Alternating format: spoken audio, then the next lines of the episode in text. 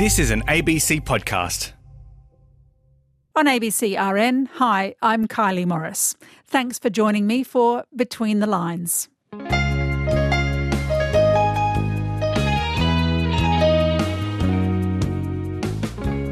Now, there's no shortage of pundits on the airwaves and online ready to share how they believe the public think and feel about world events in Australia.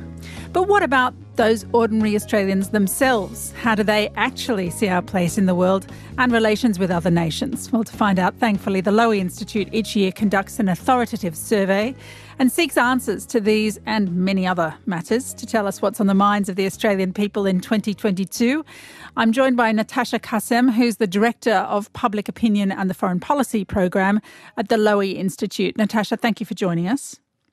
Thanks so much for having me, Kylie.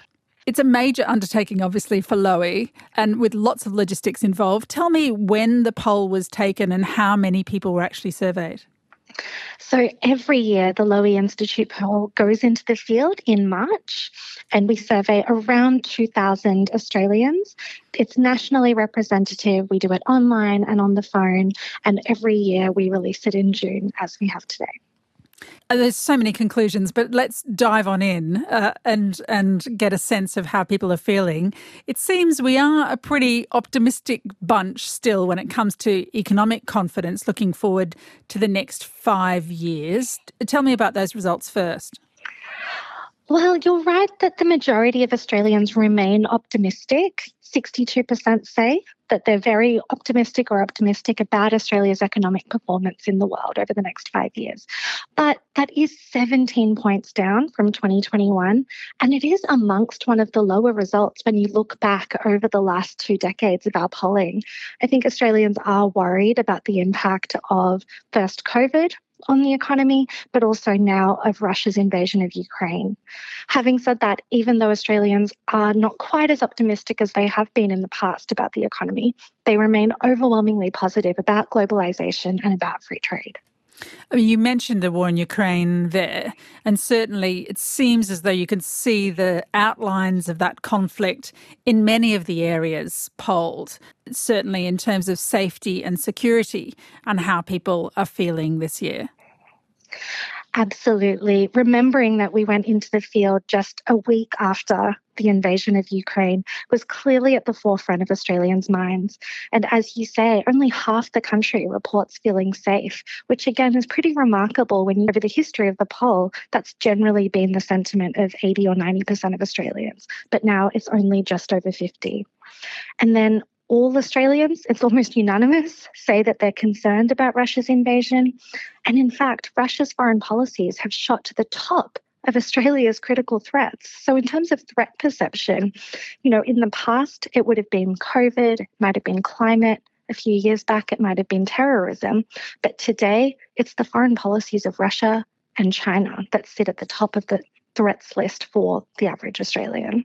It is so interesting, isn't it, given the geographic divide between Russia and Australia, that everyday Australians feel a, a sense of threat uh, from Russia's foreign policy? I think it's partially driven by Russia's invasion of Ukraine reminding Australians that we cannot take peace and security for granted in our region. It's also that the majority of Australians, more than 8 in 10 Australians, worry between Russia and China.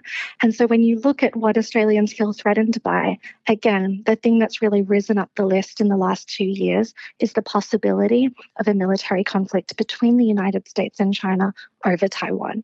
So I think a lot of Australians, they're worried about Russia, but I think they look at Ukraine and they maybe think about Taiwan and they worry about the implications of that. Interesting. Now, the, the survey, Natasha, has been going for 18 years. So I'm guessing by this point, when you get your annual results, you can measure where there might be shifts or general trends now as compared to 18 years worth of data. So is there anything this year that was a real revolution or a surprise or something that worked counterintuitively given what previous results had been? So maybe I'll give you one positive and one negative. So, over the course of the last 18 years, there's been very dramatic changes in the way that Australia sees China, particularly the last four years as the bilateral relationship has soured and as Australians have increasingly seen China as more of a security threat to Australia rather than an economic partner. Now, there are many reasons for that, but something that's quite dramatic this year is that 75% of Australians say that China represents a military threat to Australia in the next two decades. Now, this is a question that we've been asking for a very long time, and generally those results have been down in the 40s.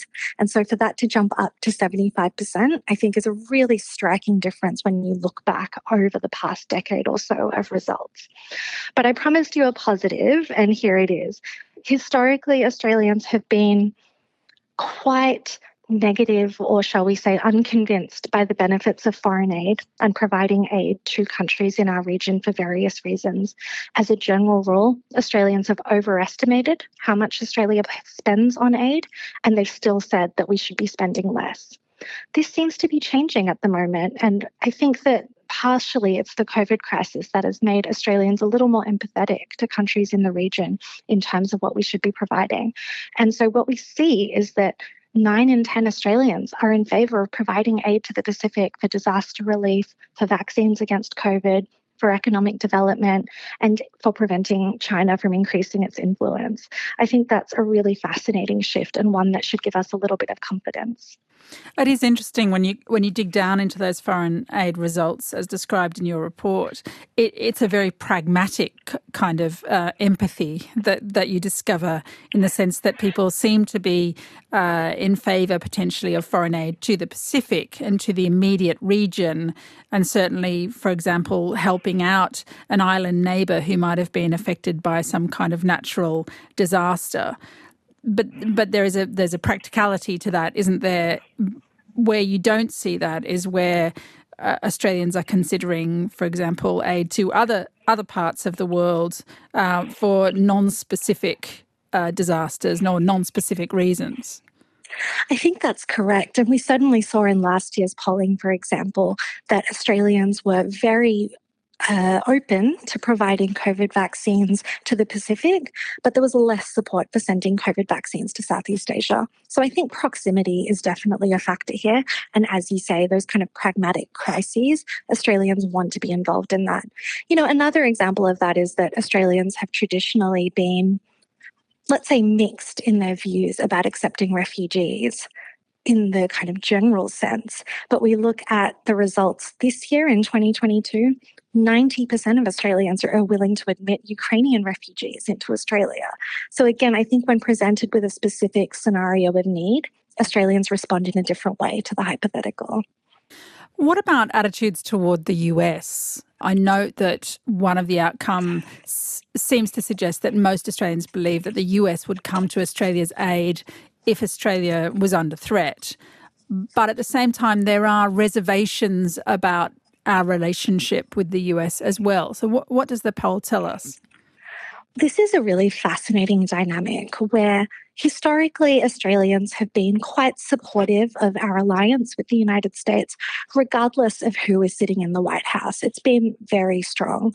And what we can see today is that because Australians are feeling quite afraid, they're very worried about security in the region.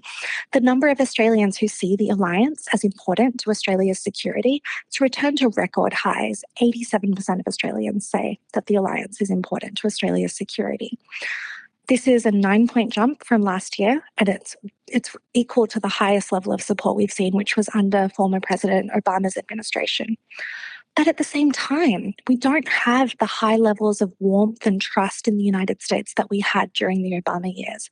And in fact, because Australians are reluctant to be entangled in another forever war like in the Middle East, and perhaps a little burned from the withdrawal of Afghanistan, we also have a record high of Australians saying that the alliance makes it more likely Australia will be dragged into a war in Asia that would not be in our interests. That's a view held by 77% of Australians. So you see there's this kind of mix of feeling as though we need the United States in this time where we're feeling unsafe. We feel that the alliance is very important but we also worry about the implications and whether it makes it more likely that Australia ends up in a conflict. But Is there a chance that there's a bit of a lag there too, Natasha, in the sense that we could, or you, you may well have been measuring attitudes to a Trump White House with some of these outcomes this year, even though, of course, President Biden is now in power. But it, I'm I'm guessing that that Australians who are being polled might have about the United States could be derived from the period when President Trump was in the White House. I, we've certainly seen some results kind of have a Biden bounce, for lack of a better word, where trust, for example, has gone up since President Trump left the White House, but it hasn't been very high. And I think that Australians have looked at what has happened in the United States in the past year, and they still have a lot of reservations about the future. You know, there's a significant proportion of Australians who say that the domestic instability and political instability in the United States poses a threat to our interests. And there's also falling confidence in President Biden. So last year, seven in 10 Australians had confidence in President Biden. That's now down to six in 10 Australians. So he's lost 10 points of support in just a year. So I think that Australians are worried about the United States' future trajectory, but they're much more worried by Russia and by China. And so that still means they kind of are doubling down on the alliance when there's not an alternative.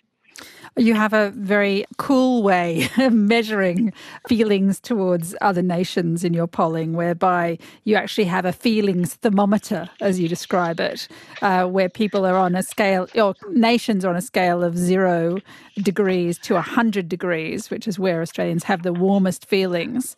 And, you know, it's surprising, isn't it? We have warmer feelings towards Tonga, for example, than we do toward the US. So I'm wondering, you know, there seems to be all kinds of factors at play here, but which of our friends and allies do we in fact hold in highest regard then? Well, consistently for the last couple of years, New Zealand has sat at the top of that thermometer. And essentially, for the history of the Lowy Institute poll, New Zealand has been the top. And I know that Australia and New Zealand, you know, have occasional tiffs and conflicts, but I think it's a lot like when siblings fight, they still remain family. Um, but the other countries that rank very highly are our Five Eyes partners, Canada and the United Kingdom, and Japan actually really stands out as a country that that Australians consistently feel very warmly towards and very high levels of trust towards. You know, you mentioned previously that the United States is not necessarily ranking that highly on some of these questions. Well, Japan is consistently seen as a more trusted partner than the United States for the majority of Australians. There's also, uh, I guess, the point of foreign policy, the role of foreign policy is something that you ask questions about. And most people polled seem to believe that the role of foreign policy is to protect jobs. Uh, what else is of concern in, in, in that issue, on that issue? Well, Australians have quite, I would say, a diverse range of views on this issue. You know, Australians, I think, want us to be active internationally. You know, the majority say that we should be participating fully in multilateral events, playing a leading role at the United Nations. If you look, for example, at attitudes towards climate change, you know, throughout Australia's messy climate wars, the public have said that Australia should be doing better on the world stage on that particular front. But there's a very strong defence and security tilt at the moment that I think is worth pointing out, and again points to that insecurity and anxiety that Australians are feeling about world events.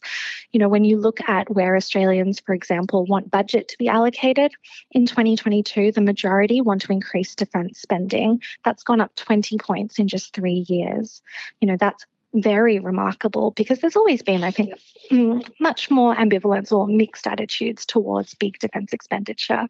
And similarly, you know, seven in 10 Australians say that we should acquire the nuclear powered submarines that have been announced under the AUKUS deal.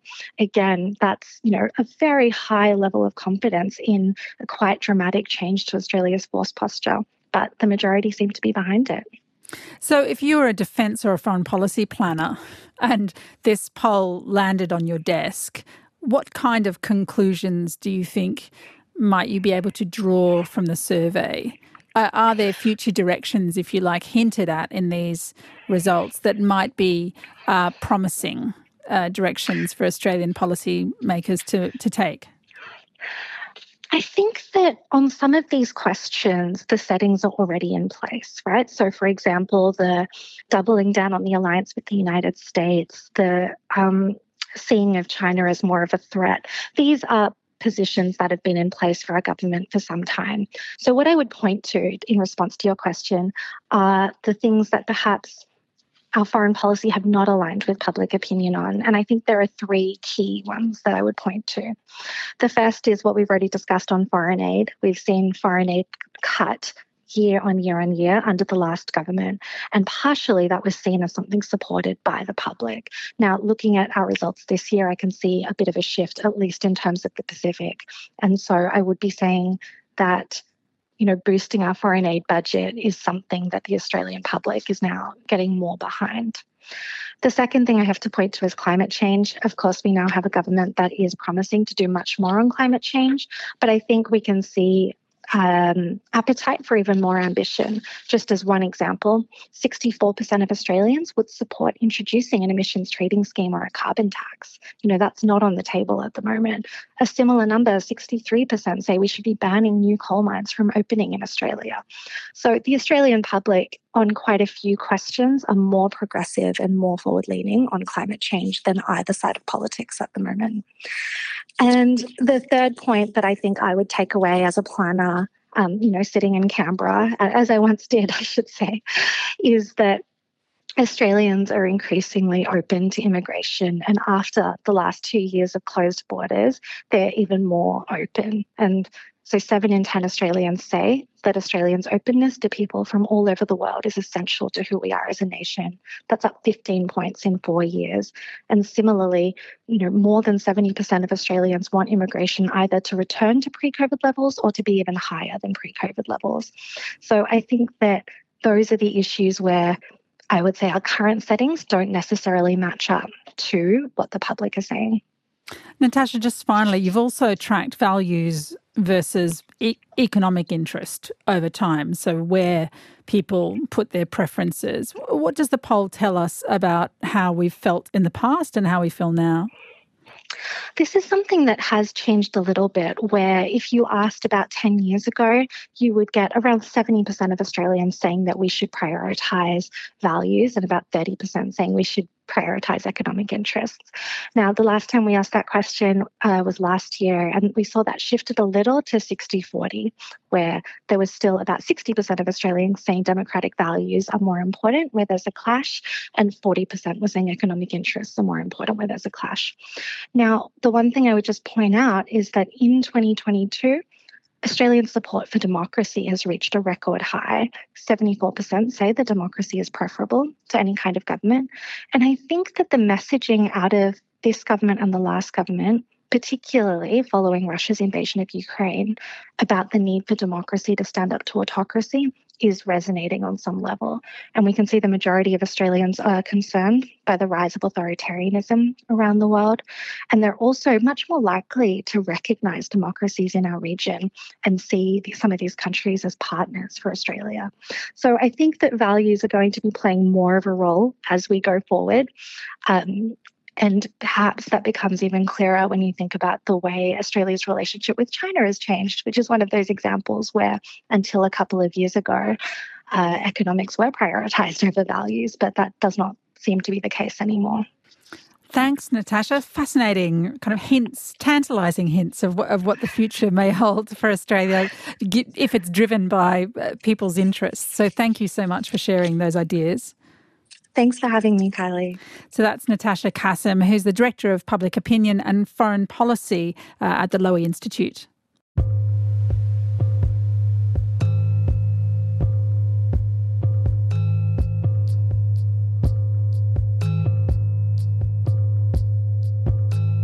Coming up, UN peacekeepers in times of trouble, do they make a difference?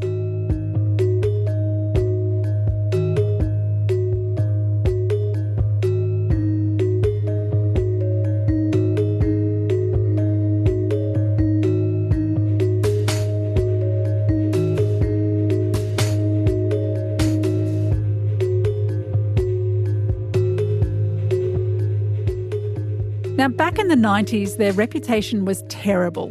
UN peacekeepers were better known for their failures to protect civilians from atrocities than their success in defending them.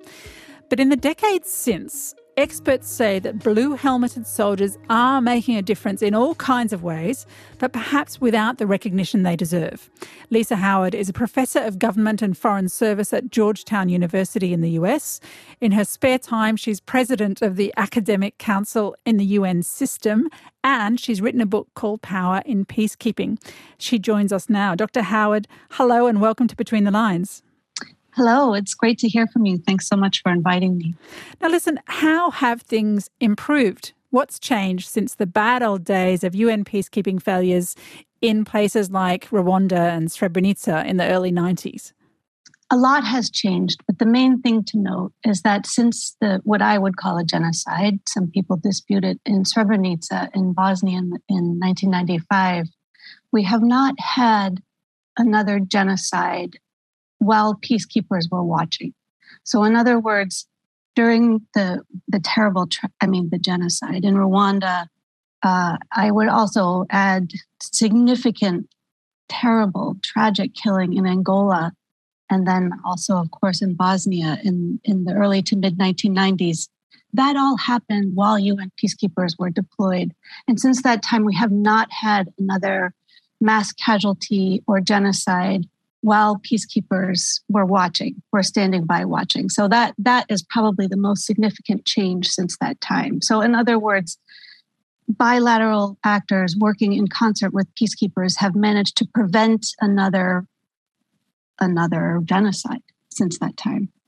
How has that been achieved though, Dr. Howard? Has it been achieved mm. through ensuring that the deployment of peacekeepers is suited to their abilities to maintain a peace, for example?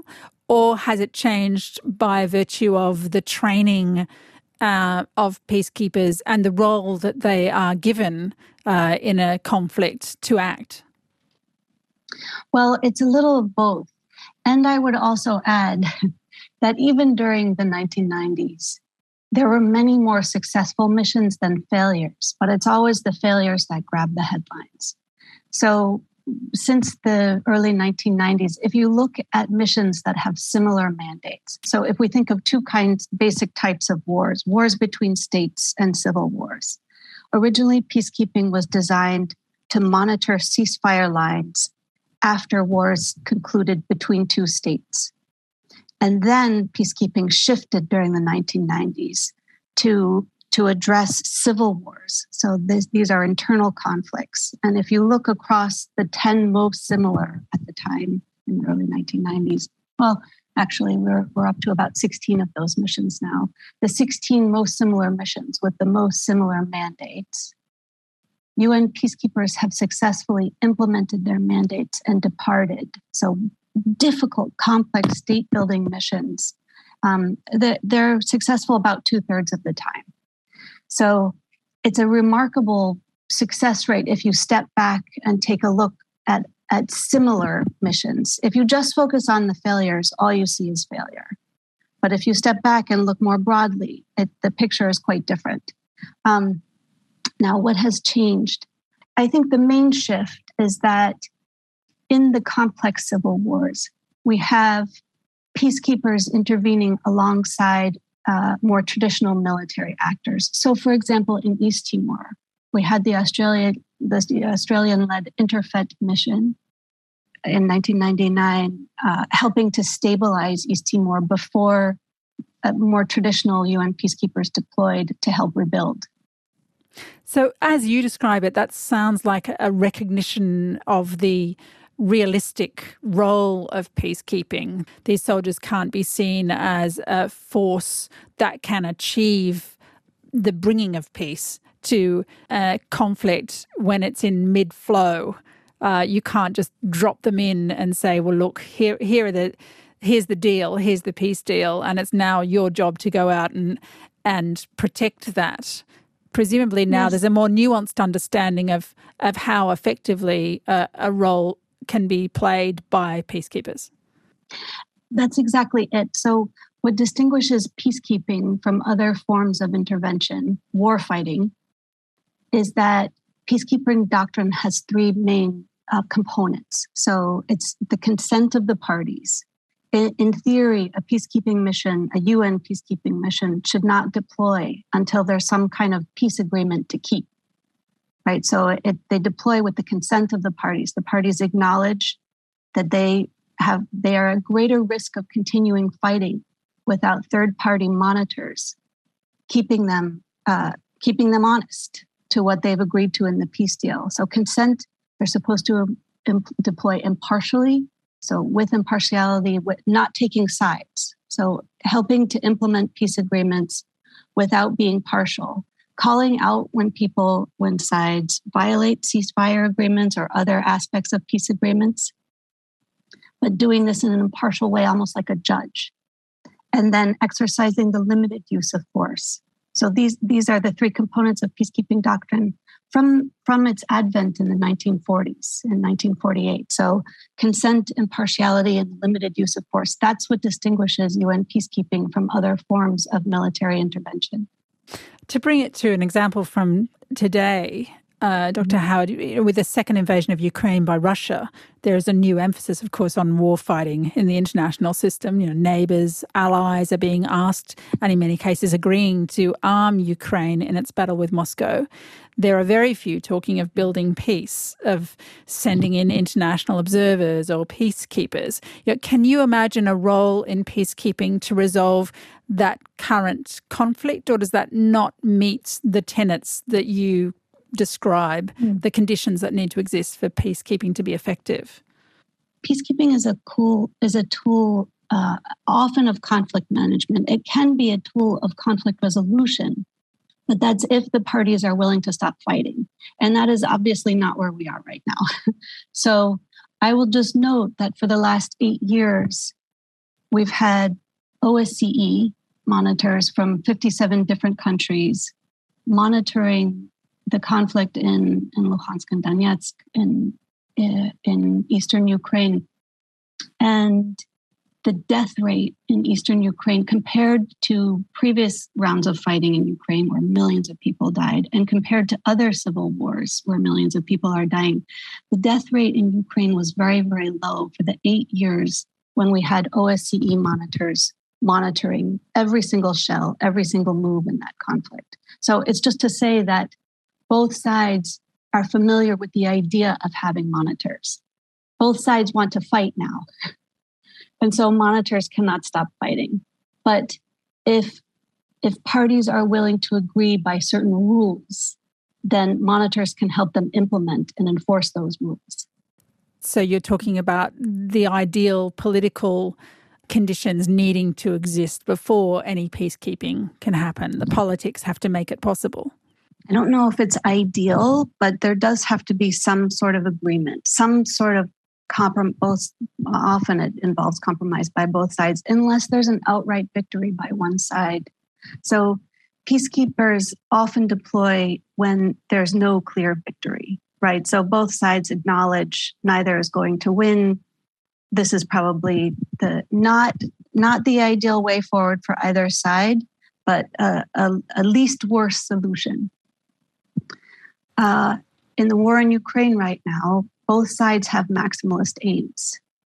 And because of that, I, I don't see a role for peacekeeping for peacekeepers until something more conclusive occurs in that war.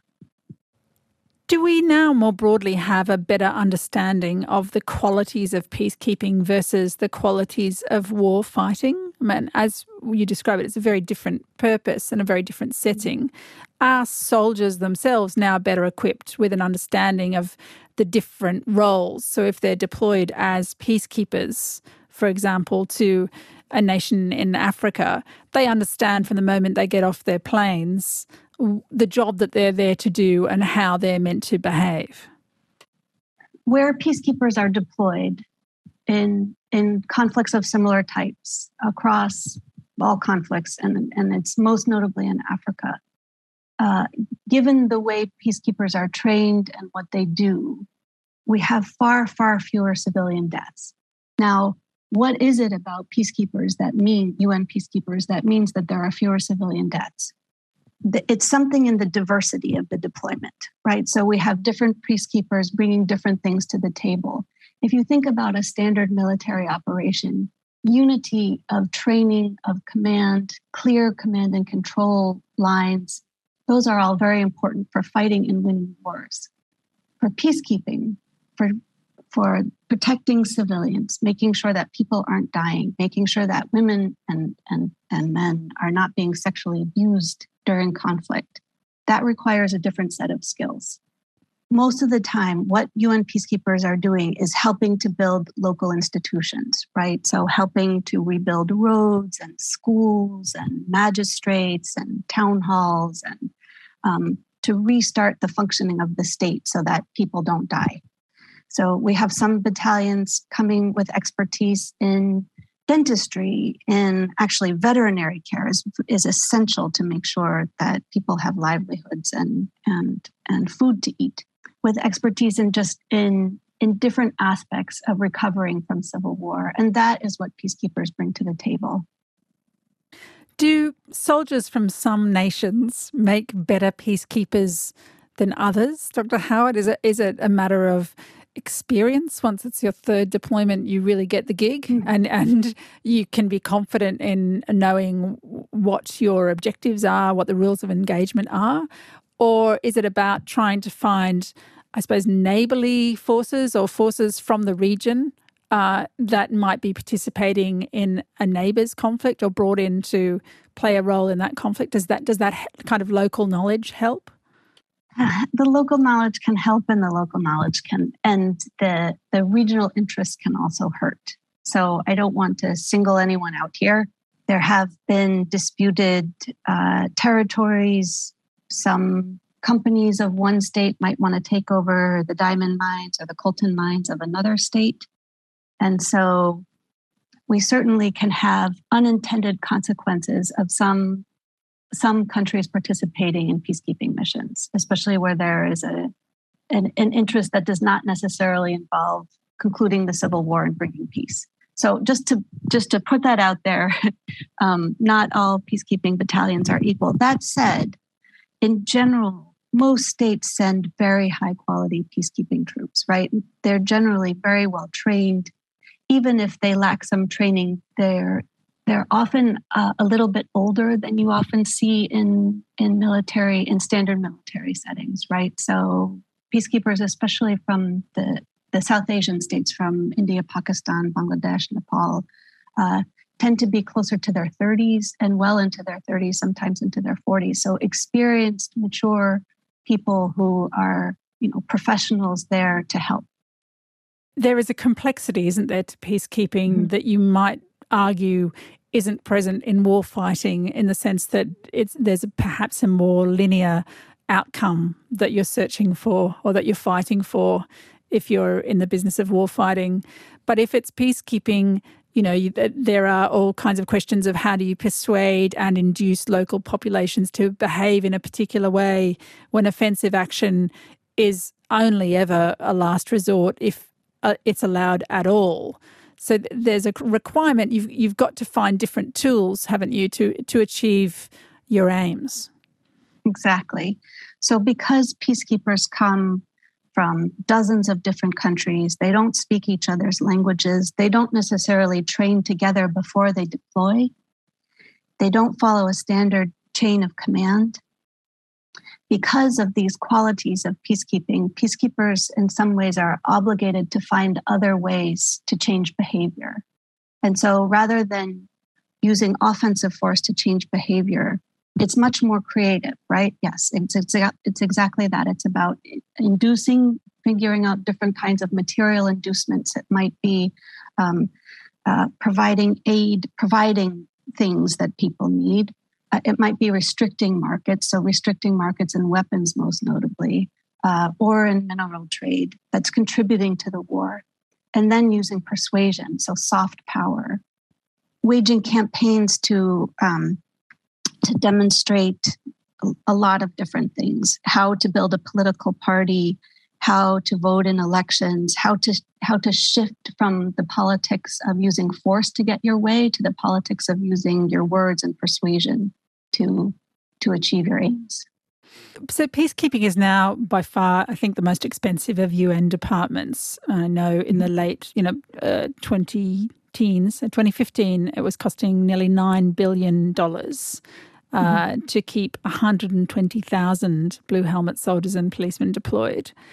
Uh, so, given that that kind of bill is coming due, uh, and with those numbers of soldiers deployed, presumably that reflects a level of confidence within the UN, within the organisation, that this is money well spent, that this is something that you can bank on, that this is a, a role for the UN to play that is only ultimately to the benefit of members?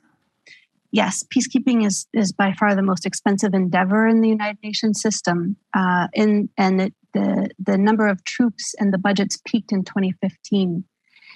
Now, the United States contributes 28% of the peacekeeping budget. And under the Trump administration, there was far less interest in the UN in general and in peacekeeping in particular. So, since that time, the peacekeeping budget now stands as about a little over 6 billion. So, it's been reduced by a third.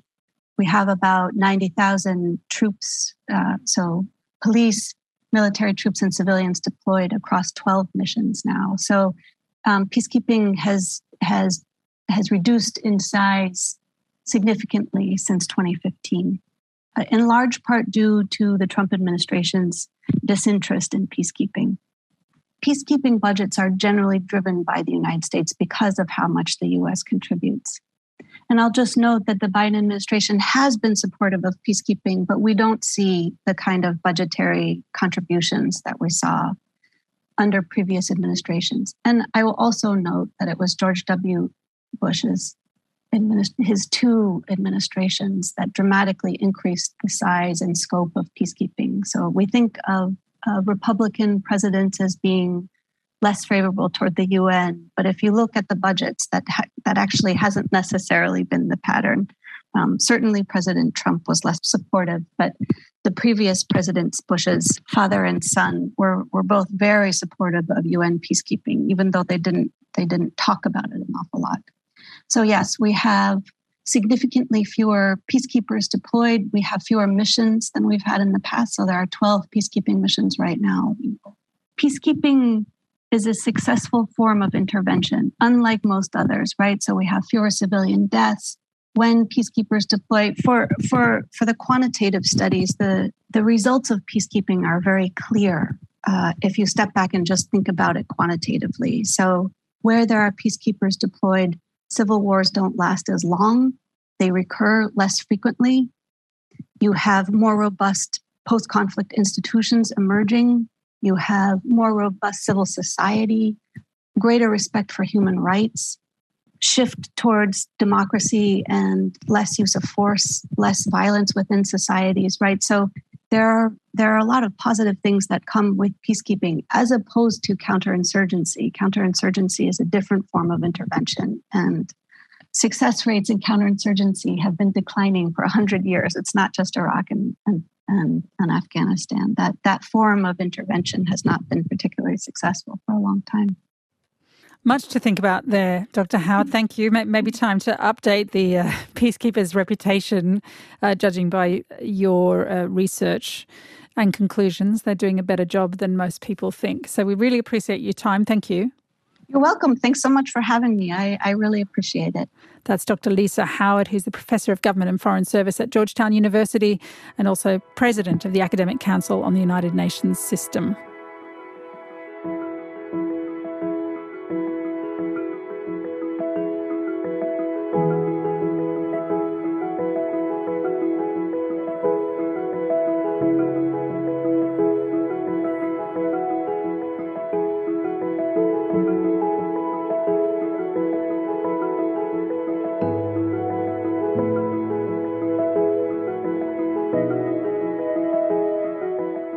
Coming up, as Papua New Guinea heads to the polls, what are the challenges of putting democracy into practice?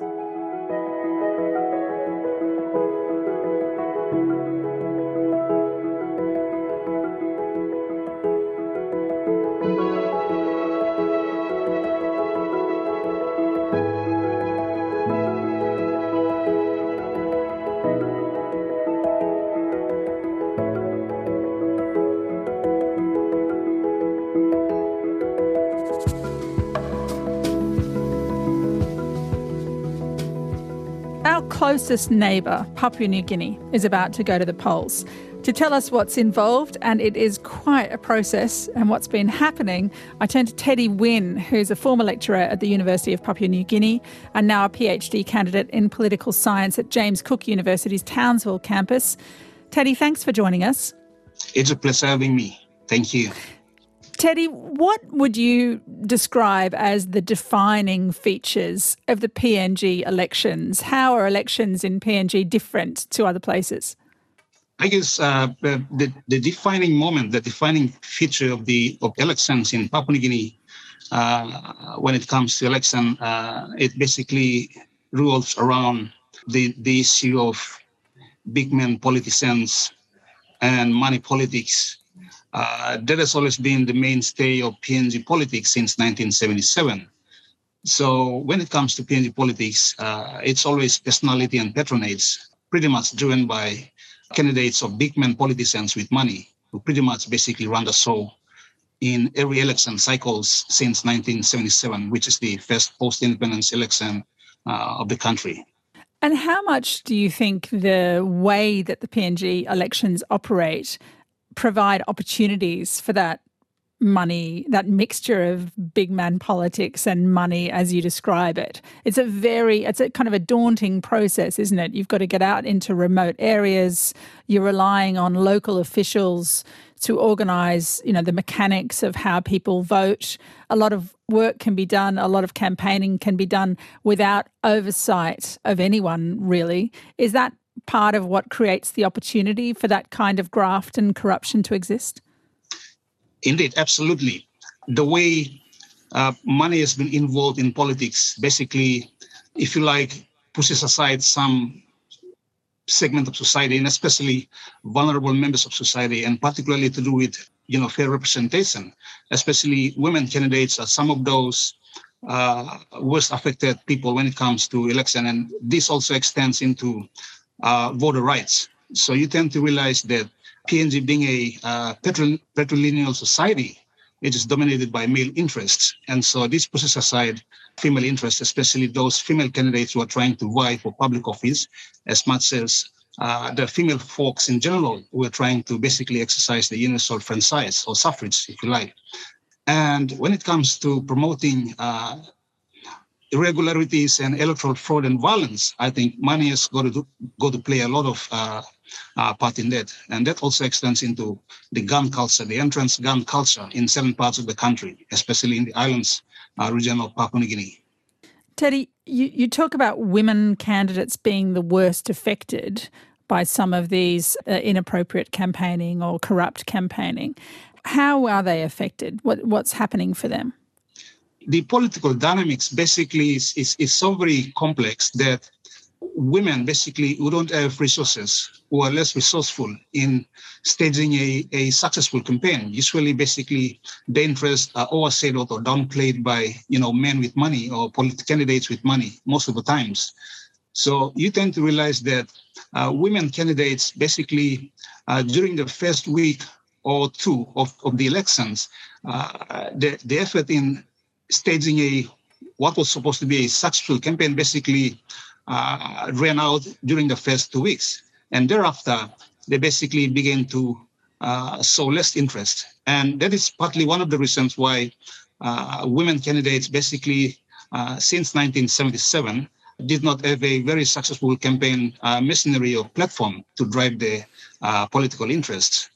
They're not as connected to to the money and the power that candidates require to be successful? Yes, because they are less resourceful. They are not as connected to uh, the influence of money politics uh, in, in PNG. And yeah, that's right. If you live in a remote village in the Highlands, for example, how does the election roll into your town? What what goes on there? What kind of events might be staged, and uh, visitors might come in to try and persuade you to gather gather your votes? Pre-polling before any any any other uh, activity basically takes place. Usually at the campaign house, and campaign house is usually a place uh, that's where plans being made, uh, how to approach the elections. That's where uh, parties are being held, feasts are being held. So elections in PNG is always uh, very moody. It's always very uh, colorful, if you like, and it's always full of, you know, surprises as well. And it's also a place where candidates basically strategize, and the supporters, of course, as to how to approach the elections, even to to make plans about how to bribe, how to bribe, or plans about intimidating the rival supporters or groups. So, so many things basically happen, happen within this uh, space of campaign houses uh, throughout. And we tend to find it uh, to be the most, um, if you like, productive uh, enterprise, especially uh, in the islands of Papua New Guinea, where campaign house is basically uh, has always been basically built to accommodate the interests of candidates and the supporters. And let's mix into this now in our in our um, fictional village and, and and its campaign house where this election is being organised. Let's imagine that it's in one of those areas where you talk about gun culture becoming a real uh, aspect or a real problem within the campaign. How does that work? Is that simply a, a demonstration of power by one group over another? Are there threats and intimidation from armed groups? Yeah, precisely. Uh, in the islands region of the country, I think uh, gun basically symbolizes, uh, uh, you know, absolute power. And gun is the weapon of choice that basically intimidates uh, rival supporters and candidates. You know, so gun basically basically is uh, is a form of power and a weapon of choice that basically uh, candidates and supporters utilizes in the election campaign. I'm Kylie Morris. You're listening to Between the Lines on RN, and we're talking to Teddy Winn, who's now a PhD candidate in political science at James Cook University's Townsville campus. He was a former lecturer at the uh, University of Papua New Guinea.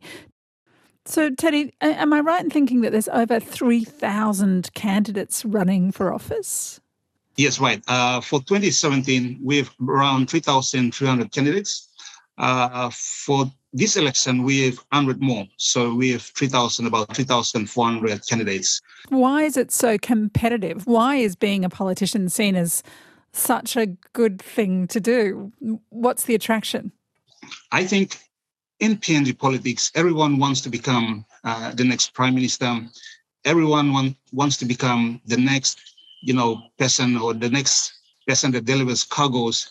And not one single person wants to become the seventh uh, so everyone wants to become a politician. And so that, that makes uh, PNG politics, uh, again, very interesting in the regards. The main reason why we have huge number of people going into contest elections because uh, the main reason given is that they want to exercise their Section 50 right, uh, which in the PNG constitution is the right to stand for public office or the right to vote. And so every year we tend to see uh, an increasing number of people trying to basically exercise their right. Some are genuine, uh, some are not genuine, some many go in with no money, less less resources, and so on and so forth. So uh, one of the reasons basically has to do with the frustrations that people have and in trying to exercise the section 50 right as, as required in the constitution. And so you tend to tend to realize that uh, people basically go into elections with all sorts of motives. So, if you want to win a seat in the next elections, what should you be promising, Teddy? What What are the big issues uh, that people are campaigning on that are most likely to stir up voters and get get support? Do you think? There is only one simple uh, rule to that. Uh, if you want to win an election, and especially if you want to convince people to vote you in, majority of Papua New Guinean voters are situated throughout the length and breadth of the country outside of the main urban uh, centers. And so if you want to convince Papua New Guineans that you will be the best person to serve them, promise them only one thing, and that is you can deliver on the on the promises that you've made. And so one of the things that is uh, the defining PNG politics is the high turnover rate of incumbents. So since 1977, we tend to realize that uh, turnover rate is basically between 50, 50 to 55 percent. So most of it, most most times, half of the incumbents are voted out. That's because uh, voters are frustrated with the politicians or with the members of parliament, the members of parliament for not delivering on the promises in the previous elections. So if you want to win a political seat in PNG, promise the people that you can deliver. You got to be pragmatic. Uh, you can deliver the basic necessities that matter most to them: education, health, and other uh, essential infrastructure. Then, of course, you can be guaranteed a direct entry uh, into Parliament in Port Moresby. It's an interesting time, I'm guessing, for PNG, given that you have traditionally in the country a system of reciprocity where you know one group of people helps out another group of people and within those social networks families and clans do the same. But that's crashing into a, new reliance on individualism and aspiration and people believing that you know now is their chance to lift themselves out of um, whatever their family's living situation might have been over the mm. last decades. Can you see evidence of that in the way that politics is being practiced at the moment? Yeah, precisely. There is this increasing reliance on neoliberal uh, approaches uh, in, in in trying to you know cater for one's and one's family's needs, and so reciprocity has always been the mainstay of PNG uh, social cohesion and society. For instance, the wantok system has always been the you know, if you like the social security system, a tight-knit system that keeps society, family, friends, uh, members of clans, tribes together. Uh, but over time, because we have this uh, new version of uh, societal order and arrangement, especially to do with neoliberal approach, we tend to see uh, fragmentation within and among groups. But this is not to say that you know society basically society is basically uh, pretty much fractured or fragmented. Uh, when it comes to you know elections and especially sharing of resources, I think money is the is the common denominator here that, that divides our society. And so this idea about being uh, you know pursuing of individual pursuits and the, based on neoliberal uh, paradigm or approach basically is the is the thing that uh, tend to uh, fragment uh, society. But otherwise, uh, the social reciprocity uh, systems in Papua New Guinea is, is still very strong. Uh, and this is the system, the social security system that keeps society and groups of people together. Teddy, just finally, when might voters expect a result in PNG? And we've got to ask this because now it's a two stage question. Will people trust and accept the outcome when it comes, do you think? That has always been very predictable. Since 1977, uh, regardless of whether uh, the process has been uh, questionable, the outcome will be will still be accepted. but that it will come with you know certain frustration, especially for some candidates who might like to stage a uh, vote of disputed returns uh, in, a, in, in, a, in a disputed returns court. Uh, but since 1977, people or this government has always accepted election results, regardless of uh, the irregularities and uh, every other thing that basically goes uh, throughout the processes. The outcome is always uh, been continuously accepted uh, by people and, of course, government in, in, PNG. Thanks, Teddy. Much to learn and much to look out for, but we really appreciate your thoughts today. It's a pleasure having me and I appreciate your time. That's Teddy Winn, a PhD candidate in political science at James Cook University's Townsville campus, talking there about the PNG elections. And that's the show. I'm Kylie Morris, sitting in for Tom Switzer. Thanks for your company. Join me again next week for more from Between the Lines here on ABCRN.